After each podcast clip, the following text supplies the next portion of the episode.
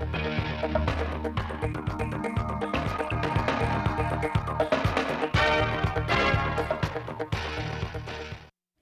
kính chào quý vị và các bạn đến với bản tin thời sự 10 giờ Chủ nhật ngày 5 tháng 2 của Đài Phát thanh và Truyền hình Thanh Hóa. Chiều qua mùng 4 tháng 2, Trung tâm Chính trị thành phố Thanh Hóa tổ chức khai giảng lớp bồi dưỡng nhận thức về Đảng khóa 1 năm 2023 cho học sinh các trường trung học phổ thông và trung tâm giáo dục nghề nghiệp giáo dục thường xuyên. Tại lớp bồi dưỡng, 86 học sinh ưu tú của 8 trường trung học phổ thông và trung tâm giáo dục nghề nghiệp giáo dục thường xuyên trên địa bàn thành phố được tiếp thu và thảo luận về các chuyên đề khái quát lịch sử Đảng Cộng sản Việt Nam, những nội dung cơ bản của điều lệ Đảng Cộng sản Việt Nam, học tập và làm theo tư tưởng đạo đức phong cách Hồ Chí Minh, phấn đấu trở thành đảng viên Đảng Cộng sản Việt Nam. Việc tổ chức lớp bồi dưỡng kết nạp đảng viên trong trường học nhằm nâng cao chất lượng đội ngũ đảng viên, xây dựng lực lượng đảng viên kế cận giàu trí thức, có trình độ chuyên môn, phẩm chất chính trị vững vàng, đáp ứng được yêu cầu xây dựng và bảo vệ Tổ quốc. Qua khảo sát sơ bộ của Sở Lao động Thương binh và Xã hội tỉnh Thanh Hóa, có khoảng 34 doanh nghiệp có nhu cầu tuyển dụng lao động sau Tết, với số lao động cần tuyển là trên 1.200 lao động. Do yêu cầu tuyển dụng lao động của các doanh nghiệp chủ yếu là lao động phổ thông nên khả năng đáp ứng đạt trên 90%. Ngoài ra có khoảng 30 doanh nghiệp đã đăng ký nhu cầu tuyển dụng lao động đi làm việc ở nước ngoài ngay trong quý 1 năm 2023 với hàng nghìn vị trí việc làm tại các thị trường như Hàn Quốc, Nhật Bản, Đức, Đài Loan. Ngành Lao động Thương binh và Xã hội Thanh Hóa đã xây dựng các phương án kết nối việc làm qua sàn giao dịch việc làm, cố định online, lưu động nhằm khắc phục tình trạng thiếu hụt lao động. Sở Lao động Thương binh và Xã hội tỉnh Thanh Hóa vừa có văn bản đề nghị các sở ban ngành là chủ đầu tư các công trình xây dựng, các ban quản lý dự án đầu tư xây dựng chuyên ngành khu vực, ban quản lý khu kinh tế Nghi Sơn và các khu công nghiệp, Ủy ban nhân dân các huyện, thị xã, thành phố, các nhà thầu doanh nghiệp xây dựng tăng cường công tác quản lý, kiểm tra giám sát việc thực hiện công tác an toàn vệ sinh lao động trong thi công các công trình xây dựng –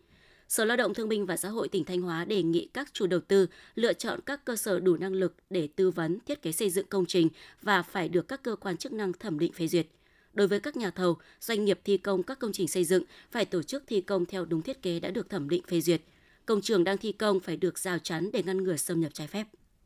Thực hiện kế hoạch tuyển chọn và gọi công dân nhập ngũ năm 2023, thời gian qua, Hội đồng Nghĩa vụ Quân sự huyện Thọ Xuân đã tập trung chỉ đạo các ngành và các địa phương thực hiện tốt các bước trong công tác tuyển quân. Hiện nay, các thanh niên trúng tuyển nghĩa vụ quân sự năm 2023 đang sẵn sàng cho ngày hội tổng quân.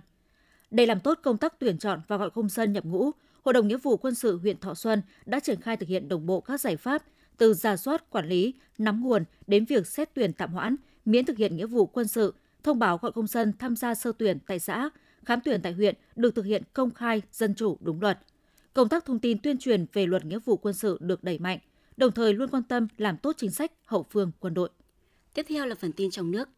Chiều ngày 4 tháng 2, Thủ tướng Phạm Minh Chính dự lễ khánh thành hồ chứa nước Đồng Mít, xã An Trung, huyện An Lão, tỉnh Bình Định và thăm nhân dân khu tái định cư dự án ở xã An Dũng.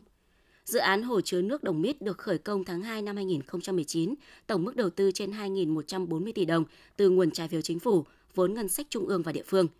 Hồ đảm bảo cấp sinh hoạt cho 276.000 người, phục vụ tưới nước cho hơn 6.700 ha đất canh tác vùng hạ du thuộc thị xã Hoài Nhơn, các huyện An Lão, Hoài Ân, Phù Mỹ. Tạo nguồn cấp nước cho 267 ha nuôi trồng thủy sản, cấp nước cho sản xuất công nghiệp 250 ha, giải quyết vấn đề thiếu nước cho các huyện phía Bắc Bình Định. Đây cũng là dự án quan trọng của tỉnh để thực hiện chương trình tổng thể phát triển nông nghiệp bền vững thích ứng với biến đổi khí hậu. Theo Tổng cục Thống kê, trong tháng đầu tiên của năm 2023 đã có 153 dự án vốn đầu tư nước ngoài được cấp mới với tổng vốn đăng ký đạt 1,2 tỷ đô la Mỹ, tăng 48,5% về số dự án và gấp 3,1 lần về vốn đăng ký. Trong số các dự án FDI được cấp mới, những dự án liên quan đến lĩnh vực bán buôn và bán lẻ, sửa chữa ô tô, mô tô, xe máy và xe có động cơ khác có tỷ lệ vốn đăng ký lớn nhất, đạt 652 triệu đô la Mỹ, chiếm trên 54% tổng vốn đăng ký cấp mới. Tiếp theo là ngành công nghiệp chế biến chế tạo đạt 351 triệu đô la Mỹ, chiếm 29%. Các ngành còn lại đạt trên 200 triệu đô la Mỹ, chiếm 16,8%. Đại diện Bộ Tài chính cho biết, Bộ vừa có công văn gửi Bộ Công Thương về một số đề xuất nội dung sửa đổi bổ sung các quy định về kinh doanh xăng dầu. Theo đó, Bộ Tài chính đề nghị Bộ Công Thương giả soát đánh giá giảm bớt số lượng khâu trung gian phân phối xăng dầu, nghiên cứu quy định mức thủ lao tối thiểu đại lý bán lẻ xăng để đảm bảo hoạt động cho các đơn vị bán lẻ ổn định nguồn cung trong kinh doanh xăng dầu, Đồng thời, Bộ Công Thương nghiên cứu mỗi đại lý xăng dầu được mua xăng dầu của các công ty phân phối khác về xăng dầu, trừ trường hợp có ràng buộc hợp đồng, nhưng khi nhà phân khối hết hàng đại lý được phép mua các nhà phân phối khác để bán. Quy định chất lượng xăng dầu sản xuất trong nước phù hợp với xăng dầu nhập khẩu để xăng dầu nhập khẩu và xăng dầu trong nước cạnh tranh bình đẳng, lành mạnh, công ty nhập khẩu xăng dầu không bị thiệt hại.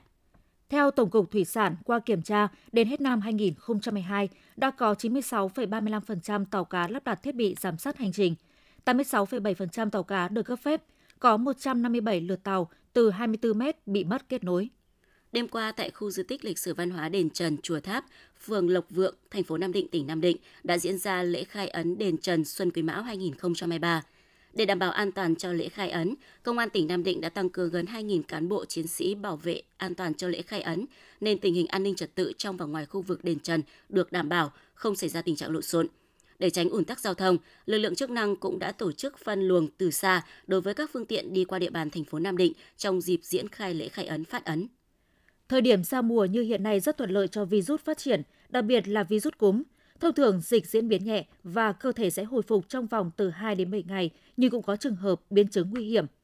Các bác sĩ nhi khoa cho biết, số lượng trẻ em bị biến chứng do siêu vi đường hô hấp, trong đó có cúm và tỷ lệ nhập viện ở các đối tượng lớn tuổi có sức đề kháng kém đang tăng cao.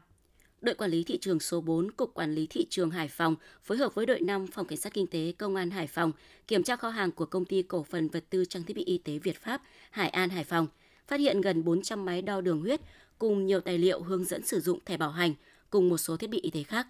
Tất cả các loại hàng hóa này không có hóa đơn chứng từ chứng minh nguồn gốc và có tổng giá trị lên đến hơn 1,1 tỷ đồng. Quá trình kiểm tra, lực lượng chức năng cũng phát hiện gần 200 sản phẩm máy đo đường huyết nhãn hiệu Oncor Plus Căn cứ kết quả giám định của Phòng Kỹ thuật Hình sự Công an thành phố Hải Phòng, gần 200 sản phẩm này cùng bao bì tem nhãn và các tài liệu đi kèm là giả. Cục Quản lý thị trường Hải Phòng đã chuyển toàn bộ hồ sơ và tăng vật cho cơ quan điều tra công an thành phố Hải Phòng để tiếp tục điều tra xử lý theo quy định của pháp luật. Trong các ngày mùng 3 và ngày mùng 4 tháng 2, lực lượng tuần tra kiểm soát trên vùng biển Tây Nam thuộc vùng cảnh sát biển 4 đã phát hiện kiểm tra ba tàu cá mang số hiệu TG 93627TS, BV 96789TS TG 90767TS có dấu hiệu nghi vấn vận chuyển dầu đeo trái phép trên biển. Theo lời khai của các thuyền trưởng, tàu TG 93627TS đang vận chuyển khoảng 30.000 lít dầu đeo, tàu BV 96789TS vận chuyển khoảng 100.000 lít dầu đeo, tàu TG 90767TS vận chuyển khoảng 70.000 lít dầu đeo, tổng số khoảng 200.000 lít. Thuyền trưởng các tàu trên đều không xuất trình được hóa đơn, chứng từ, chứng minh nguồn gốc hợp pháp về số dầu đeo trên tàu lực lượng chức năng đã tiến hành lập biên bản vi phạm hành chính, thiết lập hồ sơ ban đầu về vụ việc và niêm phong hàng hóa vi phạm, dẫn giải các phương tiện về cảng hàng đội 421 tại huyện Nam Căn, tỉnh Cà Mau để tiếp tục điều tra xử lý đúng quy định của pháp luật. Từ năm 2020 đến tháng 9 năm 2022, cả nước xảy ra gần 1.600 vụ tai nạn liên quan đến học sinh sinh viên. Nguyên nhân chính là do kiến thức và ý thức khi tham gia giao thông của độ tuổi thiếu niên chưa cao. Trong đó, lỗi vi phạm phổ biến là sử dụng xe máy lớn hơn 50 phân khối, theo quy định, trẻ em từ 16 đến 18 tuổi được phép sử dụng phương tiện dưới 50 phân khối mà không cần bằng lái xe. Tuy nhiên với vận tốc có thể đạt tới 50 km một giờ, nguy cơ cũng như hậu quả khi gây xảy ra tai nạn của những loại phương tiện này sẽ không kém gì xe máy thông thường. Trung tâm báo tin động đất và cảnh báo sóng thần, Viện Vật lý Địa cầu, Viện Hàn lâm Khoa học và Công nghệ Việt Nam vừa phát đi cảnh báo một trận động đất có độ lớn 3.0 xảy ra tại khu vực huyện Con Plong, tỉnh Con Tum. Trận động đất vừa được ghi nhận có độ sâu chấn tiêu khoảng 8,8 km, cấp độ rủi ro thiên tai cấp 0. Trung tâm báo tin động đất và cảnh báo sóng thần, Viện Vật lý Địa cầu cũng cho biết vẫn đang tiếp tục theo dõi các trận động đất này. Tối qua trên địa bàn thành phố Điện Biên Phủ, tỉnh Điện Biên xảy ra mưa đá rông lốc bất thường, gây ngập úng cục bộ. Trận rông lốc mưa đá đã khiến một số cây xanh trên các tuyến phố bị gãy đổ, nhiều diện tích vườn cây hoa màu của người dân bị dập nát, một số tuyến phố như Trường Trinh, Võ Nguyên Giáp bị ngập úng cục bộ, gây khó khăn cho các phương tiện tham gia giao thông. Hiện Ban Chỉ huy Phòng chống thiên tai và tìm kiếm cứu nạn tỉnh Điện Biên đang phối hợp với các cơ quan chức năng xuống cơ sở xác minh đánh giá thiệt hại, đồng thời giúp đỡ người dân khắc phục sự cố. Theo Trung tâm Dự báo Khí tượng Thủy văn Quốc gia, ngày 5 tháng 2, Bắc Bộ nhiều mây, có mưa nhỏ, mưa phùn và sương mù, trời lạnh, trời rét. Khu vực từ Tây Nguyên và Nam Bộ không mưa, trời nắng. Các tỉnh khu vực miền Trung từ Thanh Hóa đến Thừa Thiên Huế nhiều mây, phía Bắc có mưa, mưa nhỏ rải rác, phía Nam có mưa vài nơi, trưa chiều giảm mây trời nắng, gió nhẹ. Nhiệt độ cao nhất phía Bắc 22 đến 25 độ C, phía Nam 26 đến 29 độ C, có nơi trên 30 độ C. Những thông tin vừa rồi cũng đã khép lại chương trình thời sự của Đài Phát thanh và Truyền hình Thanh Hóa. Xin kính chào và hẹn gặp lại quý vị và các bạn trong những chương trình sau.